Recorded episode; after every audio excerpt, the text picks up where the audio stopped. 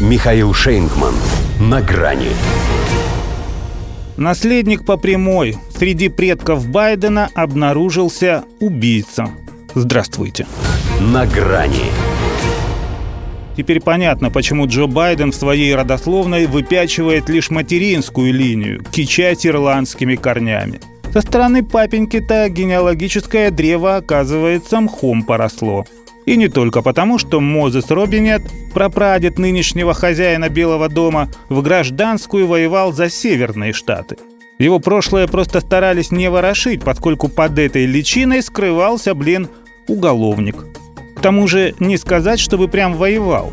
Нанятый в качестве гражданского ветеринарного хирурга квартирмейстерским отделом армии США, в резерве артиллерии он ухаживал за лошадьми и мулами, что подвозили боеприпасы.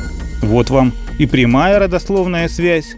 Его праправнук, тоже стараясь быть на расстоянии от передовой и приговаривая при этом, что он вообще ни разу не сторона конфликта, заботится только о том, чтобы туда шло как можно больше снарядов. Хотя Мозес в мирное время и человеком был достаточно мирным.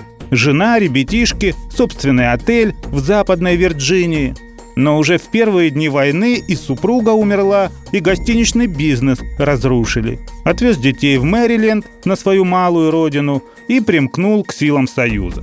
Правда, следуя древнему солдатскому правилу держаться подальше от начальства и поближе к кухне. Здесь 21 марта 1864 года его и застал разъяренный Джон Александр – тоже из вольнонаемных, он, проходя мимо, услышал нелестные отзывы о себе, адресованные кухарке. Был ли это любовный треугольник или нет, о том история умалчивает, но, ворвавшись в столовую, он потребовал от обидчика объяснений. Мозес, как установит следствие, находясь в изрядном опьянении, за словом в карман не полез. Сразу вынул ножик. Схватка длилась недолго. Получив несколько глубоких ранений, Александр умер до того, как лагерные сторожа повязали убийцу. На суде, что ввиду законов военного времени состоялся уже на следующий день, тот пытался оправдаться самообороной и преуспел в этом, поскольку статью покушения на убийство ему инкриминировать не стали.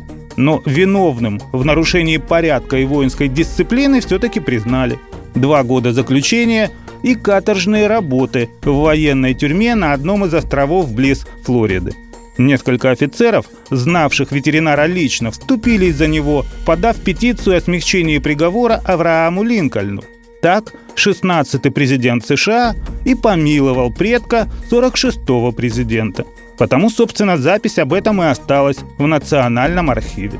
Знал бы он, республиканец, чем это обернется для страны, дал бы пожизненное – и родственникам запретил бы плодиться и размножаться.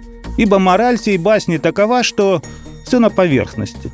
Оскорбления за глаза, наускивание против соперника людей, которые могут ему симпатизировать, оружие вместо переговоров, причем когда сам не в Минько. Это у Байдена явно, от Робби нет. И патологическая ненависть к России, видимо, тоже. Ведь Форт Джефферсон, где чалился Мозес, тогда называли американской Сибирью. До свидания. На грани с Михаилом Шейнгманом.